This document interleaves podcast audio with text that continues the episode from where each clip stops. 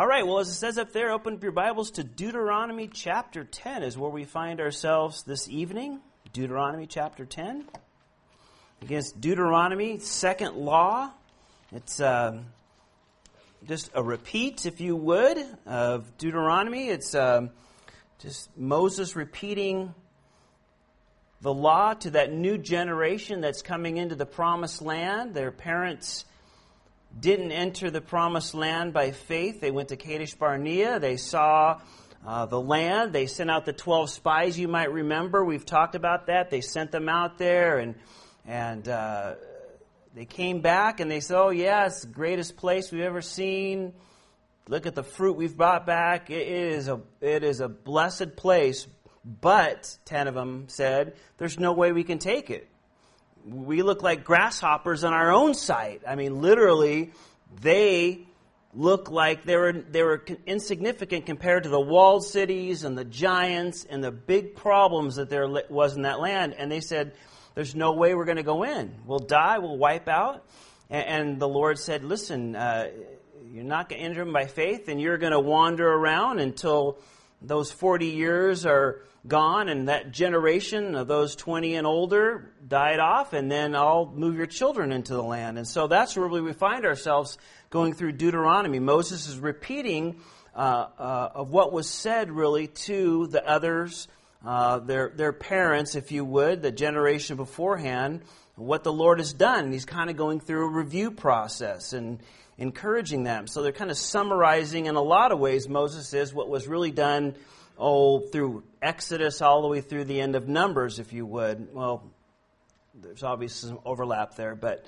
Uh, and so they were out there looking. Uh, uh, you know, uh, Moses is giving his farewell address. He spends just about oh, a little over a month giving this uh, final sermon before the Lord will take him home and uh, going over all the things that this new generation would need to know going into the promised land. So let's go before the Lord once more and we'll pick it up there in verse 1. Father, again, we do ask uh, that you would just do the work that you're so faithful to do. And Lord, how you move so powerfully through your word by your Spirit, Father, and we're thankful for that. And we ask, Lord, that you would just, uh, again, help us to focus in on what you'd have to say to us tonight. You love us, you've preserved this word for us that we might um, be recipients of all that you want to show us through this, Father. And Lord, you ordained it before time was time. And Lord, we ask that you would now again help us to set aside all the worries or concerns or issues or problems or just distractions, Father, that we might be able to focus and hear from you, Lord. And again, Father, uh, we're so grateful that you love us so much, that you want to speak to us individually and personally and corporately as well tonight, Father. Bless this time, for we ask it in Jesus' name. Amen. So we kind of left off at the end of chapter 9 where uh, Moses was kind of going through the story of how he received the Ten Commandments, how, how he got them, and really chapter 9, well, I don't know. They asked me to put together the chapter breaks. I may not have put it there, but nobody asked me. So, uh, but uh, you know, we're kind of in the middle of that story. But remember, he was telling how he went up there, uh, received uh, the Ten Commandments written by the finger of God after they had been enunciated or actually spoken by the Lord from that mountain, Mount Sinai, where the fire and the smoke is earthquake and hearing from God directly the Ten Commandments spoke. He, he had wrote them down. Uh, Moses was told by the Lord, "Hey Mo, you need to head down there. These guys are man. It's not even been a few weeks and they're already heading in the wrong direction. They're already uh, thinking you're gone and I'm wherever, and they're making this molten calf. And um, you know, I, I, just we went over Memorial Day weekend to Southern California where." Uh, where we're from, and I had this uh, family gathering called the May Bash, and know, for a number of years, and we have questions. But I did throw in some biblical questions in there, uh, and one of my questions was, "Who is the first? Who is the only person to break all Ten Commandments at once?" And it baffled everybody. And of course, when you say Moses, they're all like, oh, you know, could have had a V8 kind of a thing, right? But uh, he was the first one to break all the Ten Commandments. Well, he's the only one to break all Ten Commandments at once. He just threw them down, right? Showing that they are breaking the law right then and there. And, and then uh, after that happened, Moses prayed for them, interceded on their behalf, and then we kind of roll into the chapter one, uh, chapter ten, verse one. It says, "At that time, the Lord said to me, Hewn for yourself two tablets of stone like the first, and come up to me on the mountain, and make yourself an ark of wood. And I will write on the tablets the words that were on the first tablets, which you broke, and you shall put them." In the ark. Verse 3 So I made an ark of acacia wood, hewn two tablets of stone like the first, and went up the mountain, having the two tablets in my hand. Verse 4 says, And he wrote on the tablets according to the first writing, the Ten Commandments, which the Lord has spo- had spoken to you in the mountain from the midst of the fire in the day of the assembly, and the Lord gave them to me. Then I turned and came down from the mountain and put the tablets in the ark which I had made, and there they are, just as the Lord commanded me. So again, he received the second set. Now we know Exodus, they started building the, the, the, furnishings of the tabernacle, that tent, if you would, that they, God met with, with his people there. And one of the items, one of the furnishings was the ark. And there's a, one of many representations you can find out there, but uh, assuming that it's pretty close to that. Remember, it was a chest. It wasn't much bigger than this pulpit as far as uh, the the dimensions of it, uh, as far as height and or as far as width and length. Uh, so not much, not much bigger than that. And and God said, listen. Um, uh, I want you to put them in there. I have a, a, a special uh, place I want you to put these. Now, a great thing is, from the first set to the second set, nothing had changed. Nothing had changed at all. Uh, that's an important thing for us to remember. I know we know that, but sometimes we might lose sight of it a little bit. We get a little, you know, got a lot of things going on, and sometimes we forget one of the great foundations of our faith, one of the great important things is the Word of God never changes uh, he didn't scrap it the first time saying, oh man, you know, I had those down and they were really good, but look at, look what happened and let's go to plan B. I mean, that's typically what a lot of people do, right? Uh, uh, we got this all worked out. Oh, it didn't work. Well, let's, you know, try something else that'll work. That's not the way it is with the Word of God. We can count on it. It's the same yesterday, today, and forever because it's God's Word. It's eternal. And it doesn't change. Unlike the things around us that change public opinion changes. I mean, just from when I was a kid growing up till till today, uh, you know, it's it, it, amazes me just how different things are and how uh, you know society has changed even in my short young okay no wisecracks in my short time right? Uh, god's word's not like that. We don't have to worry about that. We can stand on it and and stand firm on it. No matter what changes around us, God keeps His word. It's eternal. Now, as we said on Sunday, the other question might be for us today, people might say, Well, I'm a Christian, Dylan. Thank you very much.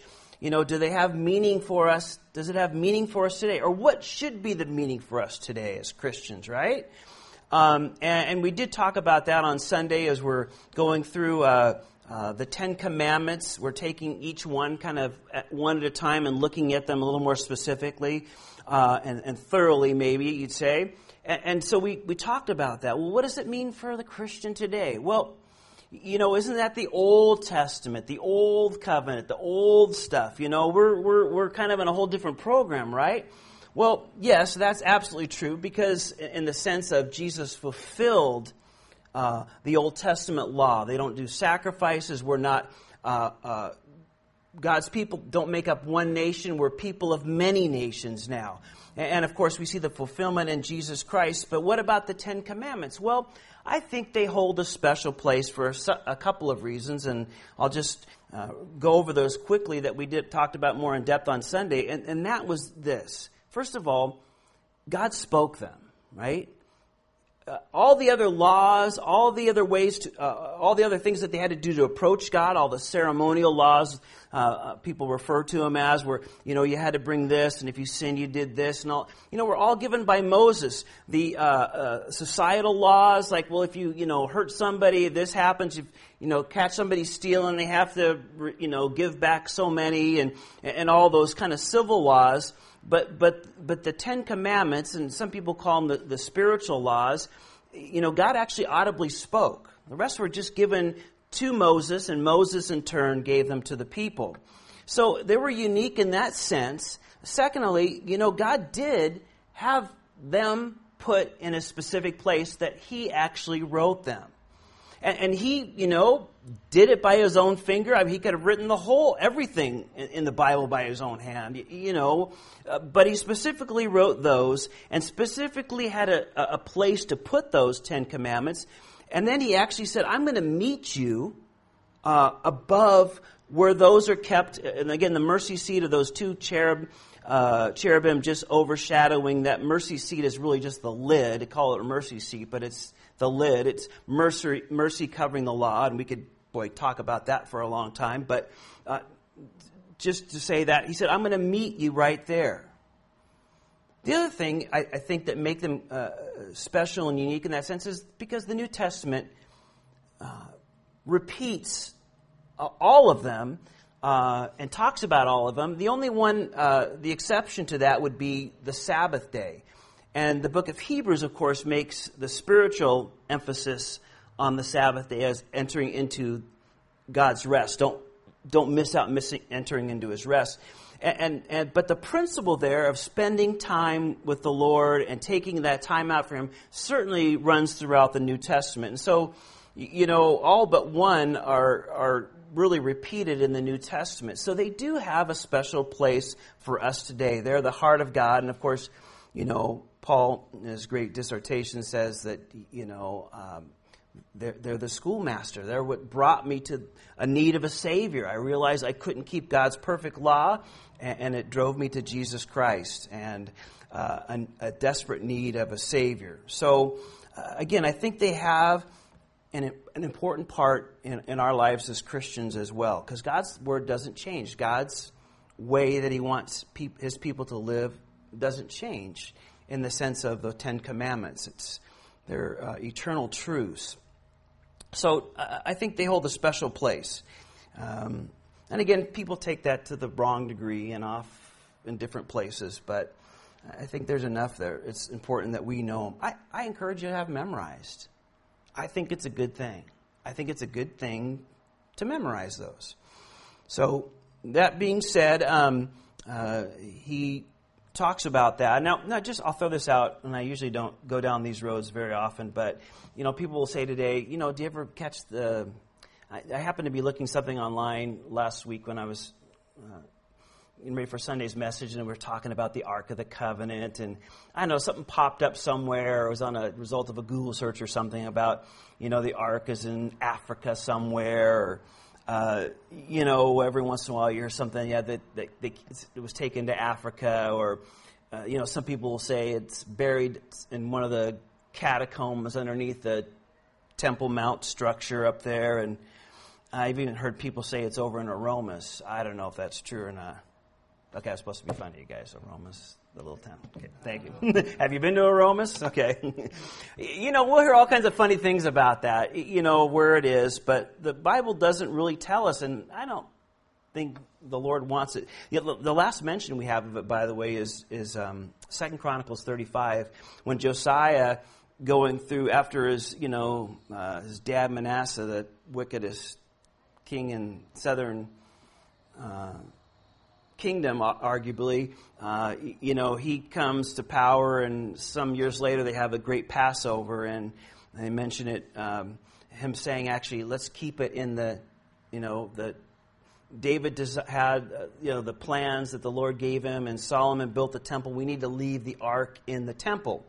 It actually says in uh, chapter 35 of Second Chronicles, and so it seems like it was being moved around for one reason or another. Maybe because they were worried about it because of Manasseh's rule or whatever. But a- after that point, you never hear from it again. It's just missing in history, and Uh, probably, if somebody found it anyway, they would just end up worshiping it. the Lord has it buried somewhere and melted down and no more. But um, anyway, I don't even know why I throw that out, but I, I do. It's a, last mention of it is in Second Chronicles 35 that we know of um, being in the nation before the Babylonian captivity. All right, well, verse 6 says, Now the children of Israel journeyed from the wells of Beni Jaakan, and, well, you can see those names, Moserah, uh, where Aaron died and where he was buried, and Eleazar his son ministered as priest in his stead. From there they journeyed to Gadaha, Gadaha, Gadaha. You guys got the idea. And from that place to Jotbathatha. I can't. My tongue. You got the idea.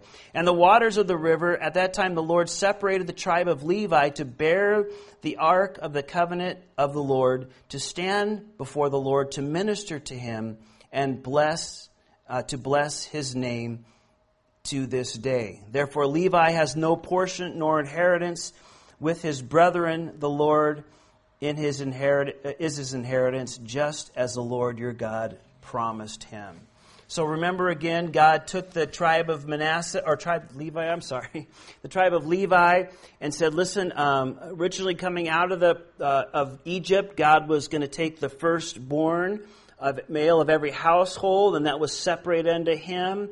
But after that whole uh, problem and issues with the sin on Mount Sinai and the golden calf and the party that was going on, then uh, the Levites responded to the call uh, of, of putting the sin out of the camp, literally. And uh, from that point, the Lord says, Listen, I'm going to separate this group. Remember, all, uh, all the people uh, uh, of Israel, all the Hebrews, could all trace their lineage back to one of 12 sons. And Jacob, uh, who's also called Israel, had 12 boys, and they could trace their lineage back to one of those 12, and one of them was named Levi. So everybody from that group of people became now uh, separated to do the Lord's work. And uh, they weren't given property or an inheritance like the others. They didn't have property for farmland or, uh, you know, land for raising livestock or any of that. They were given cities to live in. And I'll throw the map up just for reference. Those are the 48 or so cities that they were given, and that includes the, uh, the uh, cities of refuge there, and you can see how they were spread out kind of through the land there. So there would be these cities in each group of people where they uh, where they lived. And again, you could think of these twelve. Uh, it doesn't equate and lose the illustration falls pretty quickly, but you could think of them maybe as twelve states. We'd say today. I don't know, maybe that helps you think about it. But these 12 areas where these people lived, so the, the, the, the priests and, and the Levites, the servants uh, of the Lord, would be kind of um, have cities throughout the whole land there. So they weren't kind of all grouped in one area. In other words, there was some great spiritual representation and ministry throughout all of the land, not just in one particular area. And, and the Lord said, Listen, you're not going to have uh, all what everybody else has. You're going to be my inheritance. And we know the Levites uh, lived off the people's offerings and tithes and, and things they would bring uh, to the Lord, their gifts, uh, and all those other things that we've talked about over the, the weeks and months here. So they're um, they lived on faith, if, if, you would, in that sense of the people being faithful to do what the Lord called, and they that's when in turn supported them, so that they were able to do the ministry of the tabernacle and and the te- uh, later on the temple area. So he he said these guys are specifically set aside for me. So he's rehearsing all this again, remember, to this new generation. And verse 10 says, And at, as, the, uh, as at the first time I stayed in the mountain 40 days and 40 nights, the Lord also heard me at that time, and the Lord chose not to destroy you. Then the Lord said to me, Arise, begin your journey before the people, that they may go in and possess the land which I swore to their fathers to give them. And now, Israel, what does the Lord your God require of you?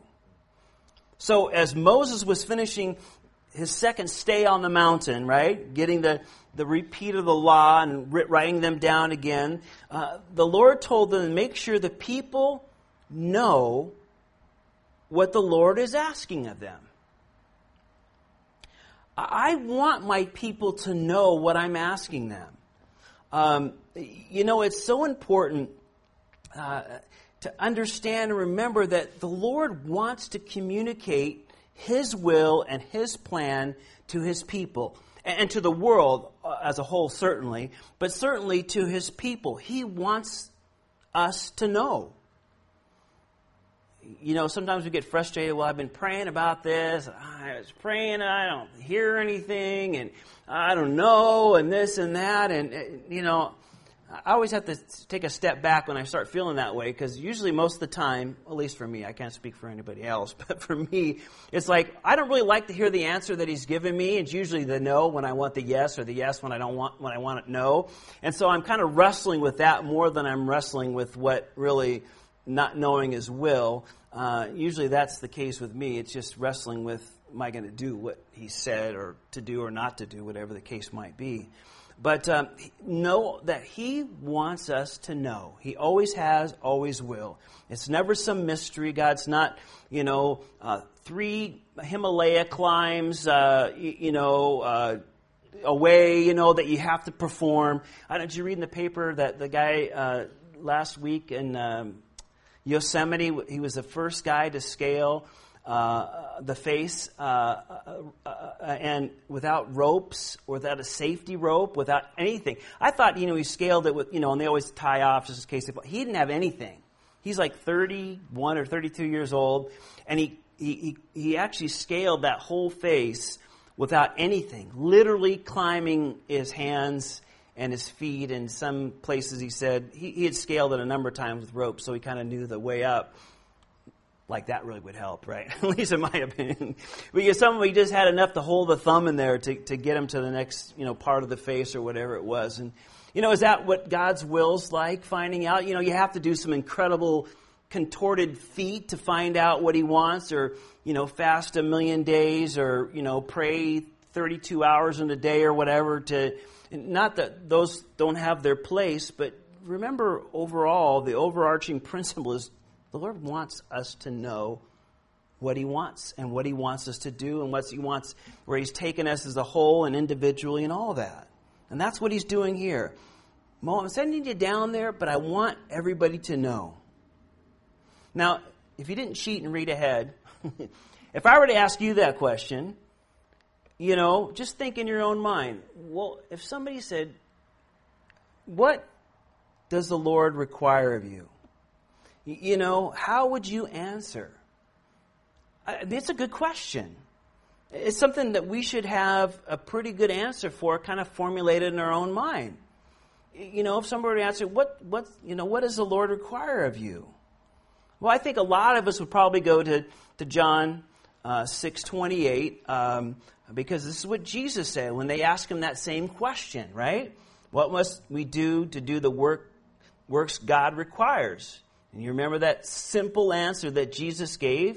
You know, the work of God is this to believe in the one he has sent. You mean it's not to go to church uh, every Sunday? You mean it's not to, you know, read my Bible every day? You mean it's not to pray a couple times a day? You mean it's not to give uh, this and that? Um, well, I think that's all part and parcel, but Jesus, some, you know, that, that shows a lot. But moving all that aside and kind of distilling it down, you know, Jesus made it pretty simple. It, God's done all the work, you just receive it, you believe it. People like to make, you know, uh, it so complicated. And and Jesus distilled it down. So this is what's the works plural that God requires? Well, this is the work singular is to believe. Look to me. I've done it. I've paid the price for your sins. I sent Jesus to die on the cross for your sins that you might have eternal life. And, and Jesus saying that, you know, as they'll see, soon find out, just to believe what he's done. And I, I think that's a great thing for us to remember. Um, What, is the wor- what does the Lord require? What does the Lord your God require of you? Well, the rest of the sentence might sound very familiar to you, and let's read it. Um, you are to fear the Lord your God, to walk in all his ways, and to love him, to serve the Lord your God with all your heart and with all your soul, to keep the commandments of the Lord and his statutes, which I command you today for your good. Yep, that's what it is. I want you to have, and that sounds very familiar because uh, uh, that's what Jesus answered, right? He answered, What's the greatest commandment? And they asked him, What was the greatest commandment? He summed it up another time with somebody answering that question as well. What's the greatest? To love the Lord your God with all your heart and to serve him with a heart and soul. This is where Jesus basically is quoting that. And the Lord tells Moses, Listen, this one I'm telling you, you need to fear me. Well, I'll put, I kind of jumped ahead with this real quick. Micah 6 8, by the way, is another great uh, verse. I kind of jumped ahead of myself here, but since it's there, uh, about, um, you know, what does the Lord require? And it says, as you can read there, He has told you, O man, what is good, and what the Lord, what does the Lord require of you? Remember that song? Uh, he has told you, oh man. I'm sorry, I remember the old songs here. It's a good way to remember the verse. Uh, but to do justice, to love kindness, and walk humbly with your God. Simple. You, you know, just to do what's right. To love kindness, not to be kind, but to love it, and to walk humbly with God. And of course, what we just read here, uh, again, to love Him, to fear Him, He says, first of all. Have a respect, if you would, for our Heavenly Father. He's Lord, He's Creator, He's Almighty. There should be some, and a sense, and a reality of fear. Now, people don't like that because it, you know, because fear gets translated into, I don't know, probably because of Hollywood or whatever, scary movies and fear and this and that. But fear can be very healthy in a number of ways. Fear makes me grab, uh, when my uh, girl's two or three years old or something, to grab her hand when we're crossing the street.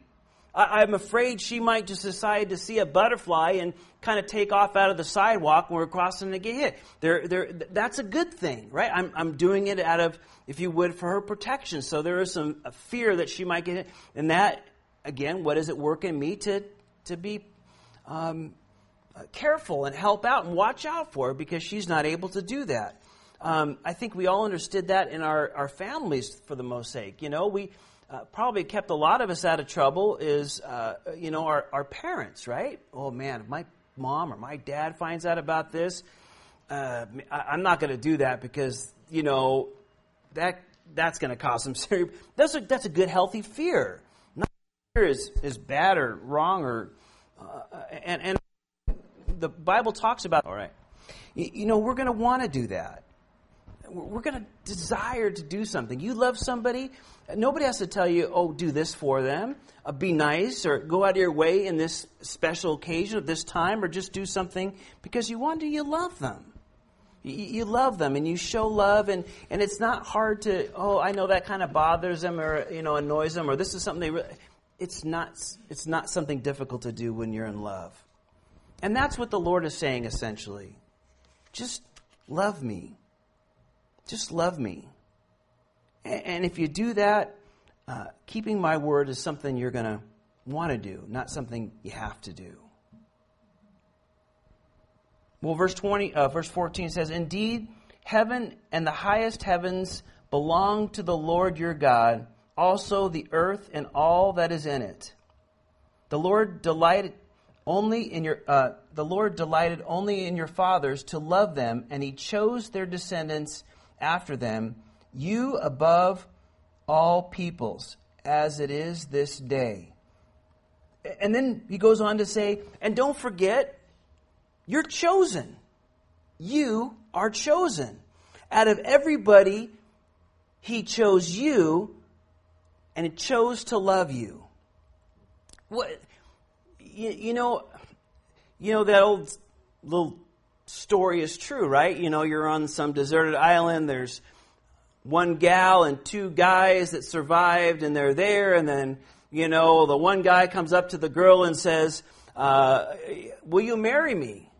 And she kind of looks and say, Well, why? Well, I love you. Well, how do I know? There's, there's no other choice. You're the o- I'm the only one. And, and so, uh, again, uh, but if there's two or three, then she could say, wow, well, you know what? He chose me out of all the other ones he could have chosen. And, and again, that, that choosing, uh, again, is just that intimacy, that love.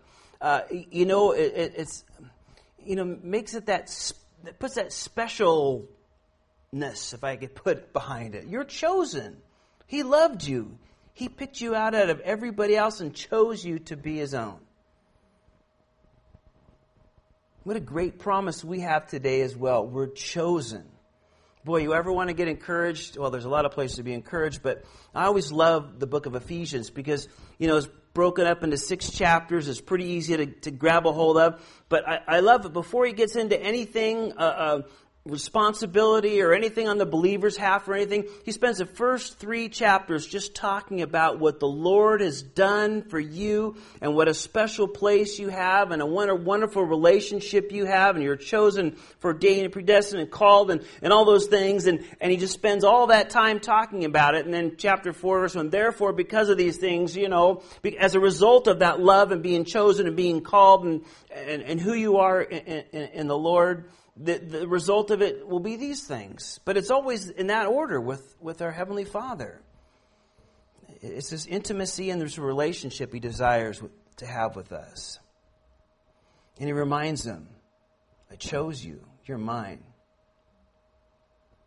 And verse 16 says, Therefore, okay, as a result of that, circumcise the foreskin of your heart and be stiff necked no longer. So open your heart to Him. Don't, don't have the bad attitude of doing whatever you feel like you're doing. I, am going to live my own way. I'm going to do it my way and all that kind of thing. He says, You've lived long enough doing that. We've lived long enough doing that. Just, you know, I want your heart. I want it prepared for all that I want to do. So don't be stiff necked. Again, I always think of my dog when I want to take him for a walk or take him on the bike when he first goes out. He gets that stiff neck, right? You know, he's pulling, wants to pull, and let's go, let's go. And I can pull on him, man. He could, he doesn't care if he's choking to death and turning blue. He wants to go, and and, uh, you know, we, we don't want to be like that. You know, the Lord's leading us, and we want to be led by Him. Don't be stiff necked any longer. Verse 17 For the Lord your God is God of gods and Lord of lords, the great God, mighty and awesome, who shows no partiality nor takes a bribe. He administers justice for the fatherless and the widow and loves the stranger, giving him food and clothing. Therefore, love the stranger, for you were strangers in the land of Egypt. You shall fear the Lord your God, you shall serve him and you shall hold fast and take oaths in his name. Can I put it this way? Love him, love people. He takes care of you, so pass that along. You know, my my son came home excited. Uh, I don't know, a week or two ago, and a friend of a friend um, that he happened to just to meet, and they were out you know, and he came home and he had like, I don't know, eight bottle rockets. Now, he's never seen bottle rockets because, you know, California, we're in California, you know, you don't do that kind of stuff in California, but he, he'd never seen them before. Of course, we were kids, we used to have them all the time, but, you know, over the years, they've kind of outlawed him. He came home with them. And he was so excited to have bottle rockets. I said, Ethan, where did you get those? He goes, Oh, a friend of this friend, uh, you know, had a bunch of them, and he just gave them to me. Dad, can you believe it? He gave them to me. And I'm like, yeah, that's pretty cool. Then I started telling him all my stories, and, and I got in trouble. Sorry, uh, with my wife. I used to throw them at each. Okay, anyway, we had a lot of fun we were kids with bottle rockets. So we were doing that, and then uh, I don't know, maybe a three or four days later, the, the, the, the, the boy, who's about his age, he comes home with another like half a dozen or dozen or something. I forgot what it was. And he was just so excited. And, and he had them. I said, ah, that's pretty cool. Okay, you know, let's just hear some of the rules. We got to kind of follow to not catch anything on fire. And then we did that, and then And then um, a couple of days ago, he said, he said, hey, Dad, guess what? I made some money. And I said, made money? How did you make money? He said, you know what? Some of those bottle rockets, I sold some to, to his friend, another friend, you know, completely different from school. And I said, I said, Ethan, let me just tell you an important principle here that the Bible teaches. Not, nothing about illegal and fireworks, okay? All right, can we stayed away from that subject? So if you want to pick on me, you can do that later. But this is what I pretty much I said, Ethan, you know, I said, there's a concept that, you know, I think, you know, the, brings joy to our Father's heart, and that's this. It's, you know, freely you've been given, freely give, right? We've been given stuff freely. He blesses us, so we bless others. And I said, you know, Ethan, you were given bottle rockets out of the blue. Never seen them before. They were exciting. I said, now how do you think your friend would have, if you would have blessed him the same way instead of, you know, it wasn't like you charged him like, you know, it was like a dollar or something. But I said, that's not the, the amount. He goes, well, it wasn't much money. I said, well, it's not that. But here's the principle here. You see, you know, you, you got him, how much, how do you think your friend would have felt now if you would have done the same thing and blessed him? I mean, he would have been excited, just as excited as you that you're now you know, performing commerce on the black market. No, I'm just kidding. That you are, you know, that you're, you got some free. I know, okay. Um, you, you, know that you, you have these bottle right. You could have passed along. He would have been excited as you were excited. I said it's an important concept that you pass along. You know, you got blessed, and uh, okay, I'll, I'll if you you don't want to call that a blessing, maybe, but uh, the principle was that you know that you pass it along, and I think that's what the Lord's saying here. Listen, you been given freely. You've been given these. You've been given. I'm blessing you. Now you turn around and, and you do the same. You do the same. You know, love me and love people, if I could just summarize that whole section. Something he repeats, of course, throughout Scripture. And the last verse here, and uh, He is your praise, He is your God, who has done for you these great and awesome things which your eyes have seen. Your fathers went down to Egypt with 70 persons, and now the Lord your God has made you as the stars of heaven in multitude. You've experienced his love, you've seen his work firsthand. Don't forget all that you have witnessed. That's such a great place of encouragement is remembering all that God has done.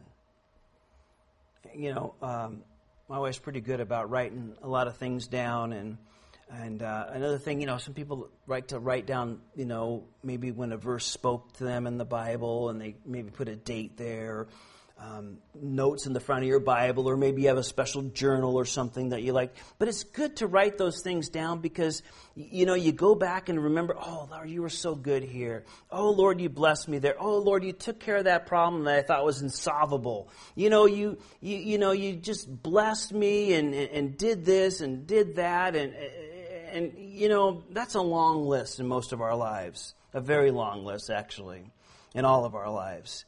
And, and, he's reminding them too. You guys saw a lot coming out of Egypt. Yeah, you some of you were younger and little, but you've seen a lot. Don't forget that. It's a great place of encouragement. Is remembering all that our heavenly Father has done for us. You just it, it, will bless no matter what place you're at. That's one of the things I love about reading the Psalms. You know, the Psalms are kind of have a flow. You know, not not exactly and not in all of them, but for the most part, you know, usually you'll see you know, some kind of issue or problem or something going on, and sometimes it'll drift down into getting worse, and I can't sleep, and I can't eat, and they want to kill me, and, you know, it usually kind of goes down here. But then generally at the end of the Psalms, you know, there's this great uptick where he says, But I know, Lord, you've delivered me, Lord. I know you're going to take care of it. You know, you're great and awesome God. And it kind of usually ends on this, this high note. And I kind of like that because it's almost as if, you know, as the Lord's inspiring David or whoever psalmist wrote that, you know, as, yeah, I know things don't look good and things might be getting worse and maybe things are even getting worse, but I'm God. There's a happy ending because you're mine. There's always, and they lived happily ever after. It's in Revelation chapter 22. I know it's in your Bible. It's there. And they live happily ever after. You know, it's not just in some fairy tale book. You, you know, eh, that's, that's the promise for, for believers. As they, I'm going to take care of you. And he says, I want you to remember that. I want you to write that down. I want you, well, I want you to remember that, and it's good for us to, to remember that as well. Gets us out of that funk a lot of times, or unsure times, remembering how good, or keeps us in the, the right place, on the straight and narrow. Important for us to remember. Well, let's look at chapter 11 real quick, and we'll finish up there. Verse 1 says, Therefore you shall love the Lord your God and keep his charge, his statutes, his judgments, and his commandments always. Know today that I do not speak with your children who have not known and who have not seen the chastening of the Lord your God, his greatness and his mighty hand and his outstretched arm, his signs and his acts, which he did in the midst of Egypt, to Pharaoh, king of Egypt, and to all his land, what he did to the army of Egypt to their horses and their chariots, and how he made the waters of the Red Sea overflow them as they pursued you, and how the Lord has destroyed them to this day. What he did for you in the wilderness until you came to this place. He, he continues on with that, that same thought is because of all that he's done, therefore, verse 1, you know, listen, I, I'm not it's not, I'm not speaking to you guys that don't know anything, that you haven't seen or haven't witnessed or been involved or seen all that he's done. You know, I'm not talking to people who really don't have a connection with any of this. You know, it's you. You've seen it with your own eyes. You saw the miracles that performed in Egypt and the whole Egyptian army, as he said here. You know. You've seen. And I think you know, this is also a great witnessing tool just to, to set this up here for a second. You know, I, think it's especially where we live today because, you know, there's a lot of people, you know, particularly in our community here in the Pajaro Valley that have really, you know, when we talk to them about the Lord, I think this is a, it's a sometimes, you know, as, as the Lord leads you, of course, but you know, it's a good witnessing tool. You, you know, you can say, you know, as you're trying to share the good news, well, just think of all the good things that God has done in your life. Just think of all the blessings you've experienced. Why wouldn't you want to know Him more? Why wouldn't you want to have this intimate personal relationship? I mean, look at all the love and look at all the great things that He's done. I mean, just think for a second. Look back over your life of what God has done and the great things He has uh, taken care of and, and, is, and is done for you. I, I think that's a, always a great witness. And of course, you're always going to run across some of those. So, well, I don't know about that. You know, I, uh, I, you know, I could have had this, or I could have had that, or this hasn't really worked out, or you know, I don't know what about this or that. You, you know, and I think when they bring those things up, you could, you know, you can sh- continue to share with them how much worse it could really have been. Right? I mean, just, just think, be happy you don't live in Syria. I mean, what if you're caught up in some civil war in Iraq or in Afghanistan, or you lived under some oppressive system in South America somewhere, or, uh, you know, and, and barely ate one meal a day in some Southeast Asian countries, or even, you know, the great poor that live in the country to the south of us in Mexico you know, even at the ones that will kind of be a little naysayers, you can say, you know, God has still blessed you. You know, you're well off as bad as maybe as things might be compared to maybe some of the very rich and famous, but compared to the rest of the world, you know, you don't have to worry about your children dying at birth.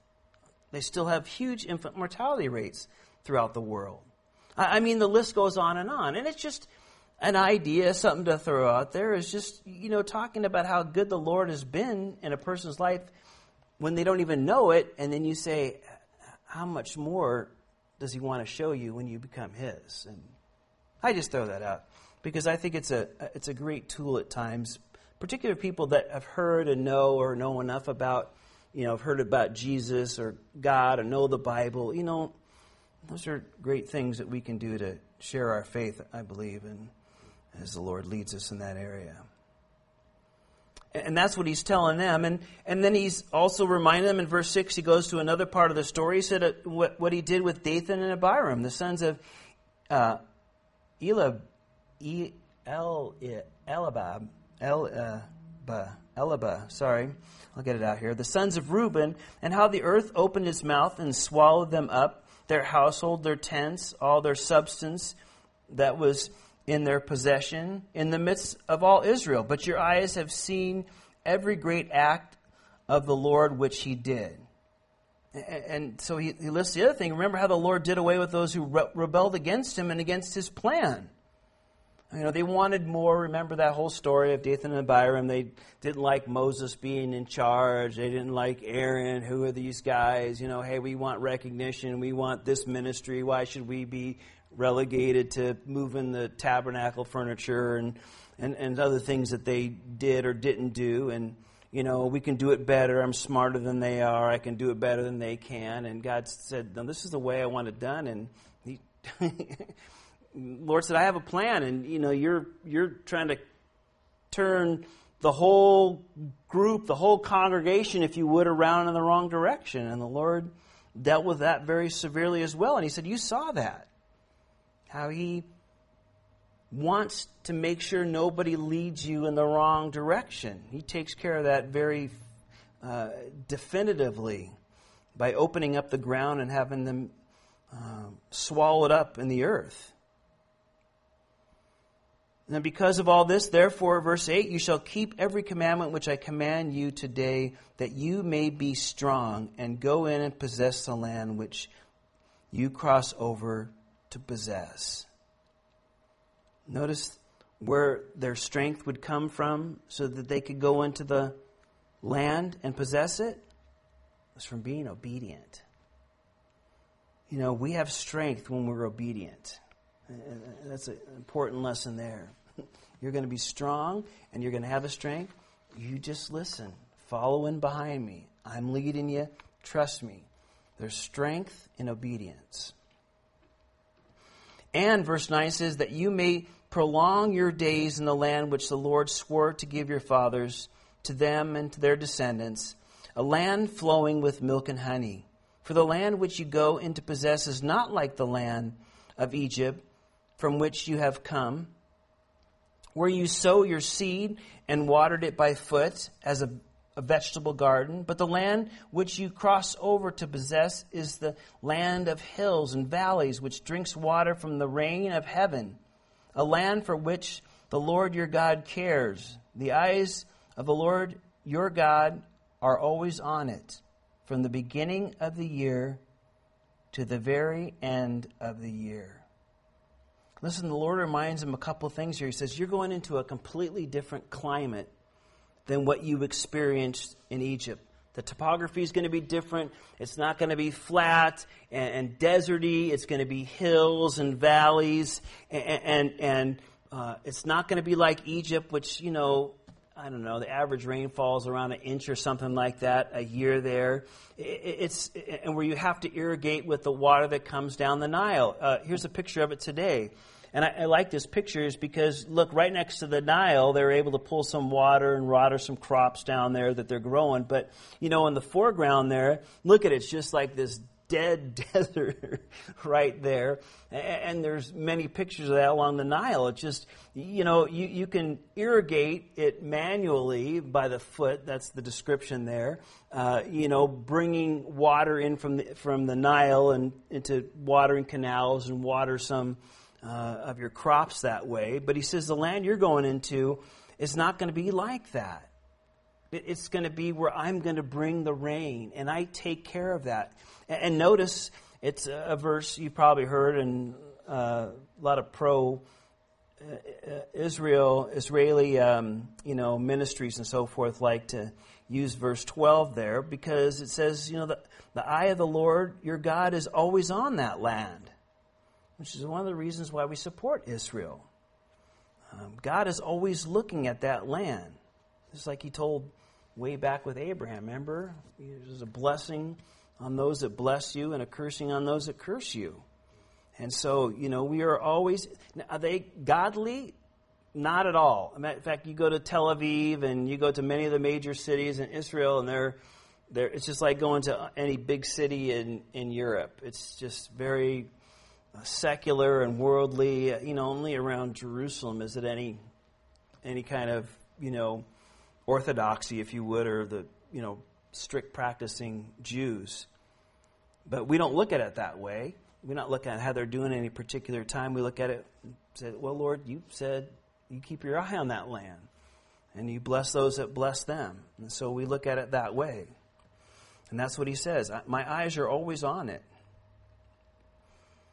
And verse 13 says, It shall be that if you earnestly obey my commands, which I command you today, to love the Lord your God and to serve him with all your heart and with all your soul, then I will give you the rain for your land in its season, the early rain and the latter rain, that you may gather in your grain, your new wine, and your oil. And I will send grass uh, in your fields for your livestock, that you may eat and be filled. But he says in verse 16, Take heed to yourselves lest your heart be deceived and you turn aside and serve other gods and worship them, lest the Lord's anger be aroused against you, and he shut up the heavens so that there be no rain, and the land yield no produce, and you perish quickly from the good land which the Lord is giving you. So the Lord said, I'm taking you this new land, this new place, this land of milk and honey, but it would depend on the rain from heaven uh, because of the terrain. And the Lord did this purposely, he said. It's a land that you're going to depend on me for your rainfall and essentially for your survival. And the idea is it would keep his people close to him.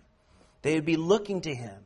They wouldn't be, and uh, we've talked about that in earlier studies, you know, Lord, warn them, warn them again. Hey, when you go into the land and you get all this good stuff and you have everything, don't let your hearts be all caught up. Well, yeah, I made my money. I worked the land hard. I did this. I'm a self made person all this. Look what I did. He says, don't get that attitude. He said, it's, it's, it's going to bring you down. It's going to collapse you. Remember, it's I who is blessing you. And, and this is the whole idea was hey, they would be continually looking to the Lord to make sure taking care of and taking care of them. And it would be a witness to the people, if they were heading in the wrong direction, it said, that he was going to withhold that blessing of the rain. Of course, you remember the famous story in 1 Kings 17 with Elijah, remember? Telling King Ahab, there's not going to be any rain in this land for, for three years unless until my word. God was trying to get a hold of his people that had gone way off course, of course, particularly with Ahab, certainly in that whole Jezebel and that whole deal there, right?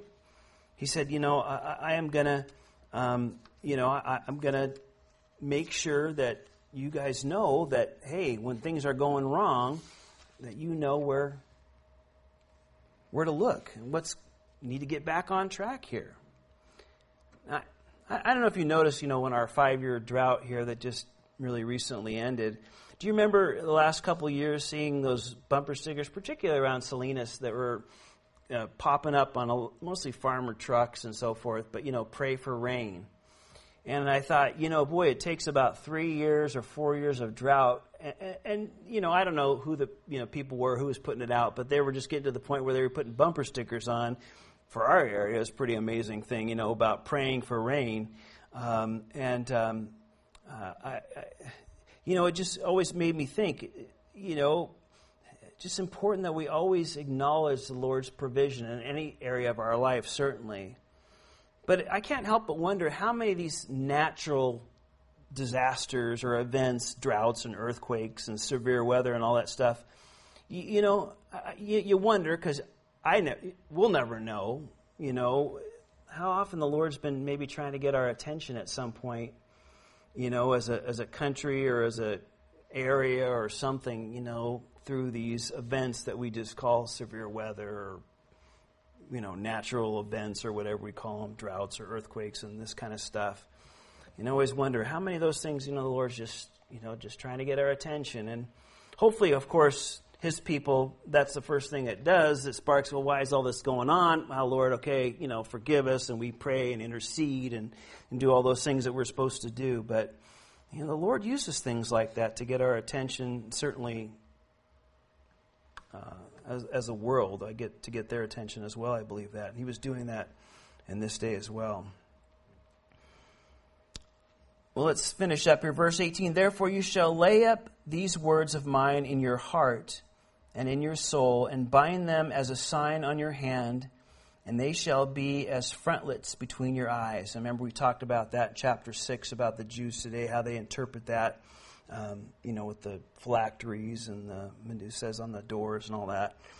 Verse 19, you shall teach them to your children, speaking of them when you sit in your house and when you walk by the way, when you lie down and when you rise up. You shall write them on the doorposts of your house and on your gates, that your days and the days of your children may be multiplied in the land which the Lord swore to your fathers to give them, like the days of the heavens.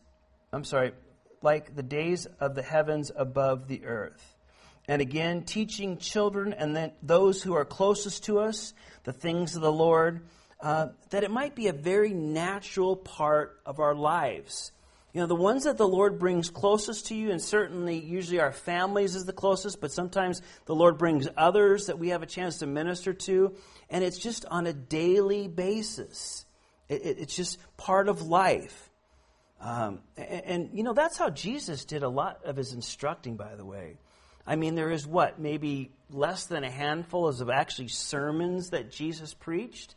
Um, I can think of a couple off the top of my head, um, but you know, most of the time, uh, Jesus was was he was with his disciples and with these crowds. He would just, hey, there's a guy carrying a you know a sack full of seeds. Let me tell you, the kingdom of heaven is like uh, uh the sower of this seed, and he puts the seed out, and you know he goes into a whole story about that, or you know he, you know, he's at the marketplace and he sees people buying and selling and there's somebody selling pearls. And, you know, the kingdom of God is like, you know, this man that found this precious pearl and sold everything he had to, you know, he would just use uh, situations and circumstances and things happening around him to present truth and God's word to, to people so often. It was a very natural part of, uh, of just being with them and being around them and teaching them. And yes, there was occasions to give message and, and the like, absolutely. But you know, uh, that's so much of it. I, I, think that the Lord wants us to use. It's just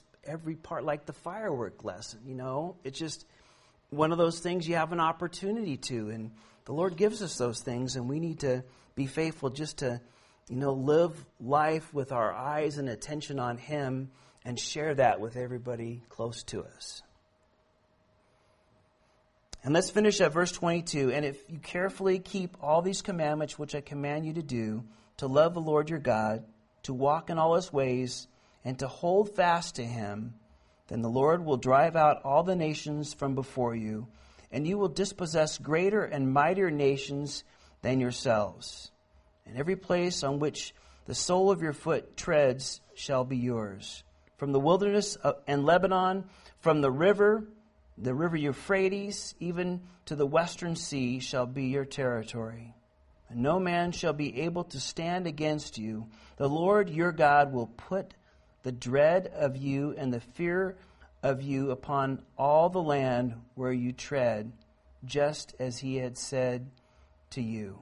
So God gave them so much land. He said, Listen, every place that you go, I have gone before you and I am giving it to you. It's yours. You just have to take possession. And I th- again, I think that brings us back is how much, you know, um, um, how much are we willing to walk in faith? How much do we really want to occupy? How much do we really want to claim in our in our walk and the in the rich spiritual blessings that the Lord has for us? Or, or, or do we want to take them in? Do we want to grow? Do we want to mature? Do we want to be used in a greater uh, degree and more depth? Uh, I, have said it a million times. I'll probably say it a million times till I die. But the Lord won't take you one step further than you want to go. He's not going to pull you by the ear and say, "Come on, you're going with me." You, you know, he he will take you as far and as deep as you want to go with him, but he will not take you one step further than you want to go. He, he, he has great and wonderful things for us, but the decision is how deep do we want to go? How much do we want to enjoy? How much do we want, what blessings do we want to receive? And, you know, we have all the riches in Jesus, great spiritual blessings. Are we taking them? Well, the last few verses here, sorry, I thought I was finishing forever here. Verse 26 Before, uh, Behold, I set before you today a blessing and a curse. The blessing if you obey the commandments of the Lord your God, which I command you today, and the curse if you do not obey the commandments of the Lord your God. But turn aside from the way which I command you today, to go after other gods which you have not known. Now it shall be when the Lord your God has brought you into the land uh, which you go to possess, that which, uh, which um, that you shall put in the blessing of Mount Gerizim and the curse on Mount Ebal. And they, uh, we'll talk about that when we get into Joshua. But they are not, uh, uh, they are not on the other side of the Jordan towards the setting of the sun in the land of the Canaanites who dwell in the plain opposite Gilgal beside the timber, trees in, in Moreh. So he's saying basically, aren't those the mountains that, you know, they're just across the plain, across the Jordan? Aren't those the mountains right there? That you're going to go right through there, and I want you to, to do this, and we'll talk about that when we get into Joshua. But verse 31 For you will cross over the Jordan and go in to the, possess the land which the Lord your God is giving you, and you sh- will possess it and dwell in it. And you shall be careful to observe all the statutes and judgments which I set before you today. And so he closes, you know, there's a decision to be made. Believe God, trust Him, allow Him to do the work in our lives, or turn aside and do our own thing. Blessings of joy, peace, and satisfaction and love, or being miserable, angry, mad, and unsettled. I'm holding before you life and death, and we'll talk about that here as we get into it in the future. Well, let's pray. Father, we do thank you for this time, Lord, and for your word. Uh, Thank you for the encouragement and the reminders that we all need to hear, Father, for your love and for your plan. That you've called us, chosen us to be your own, Father. Help us to walk in faith and receive all that you want to do in and through our lives, Lord. Help us to be those people, Father, to fall more in love with you each day. We thank you, Father, for the great and wonderful promises that you have for us not only here, but even to a hugely greater degree in eternity, Father. Help us to keep our eyes focused on you. For we ask this in Jesus' name. Amen. Amen. Amen. May the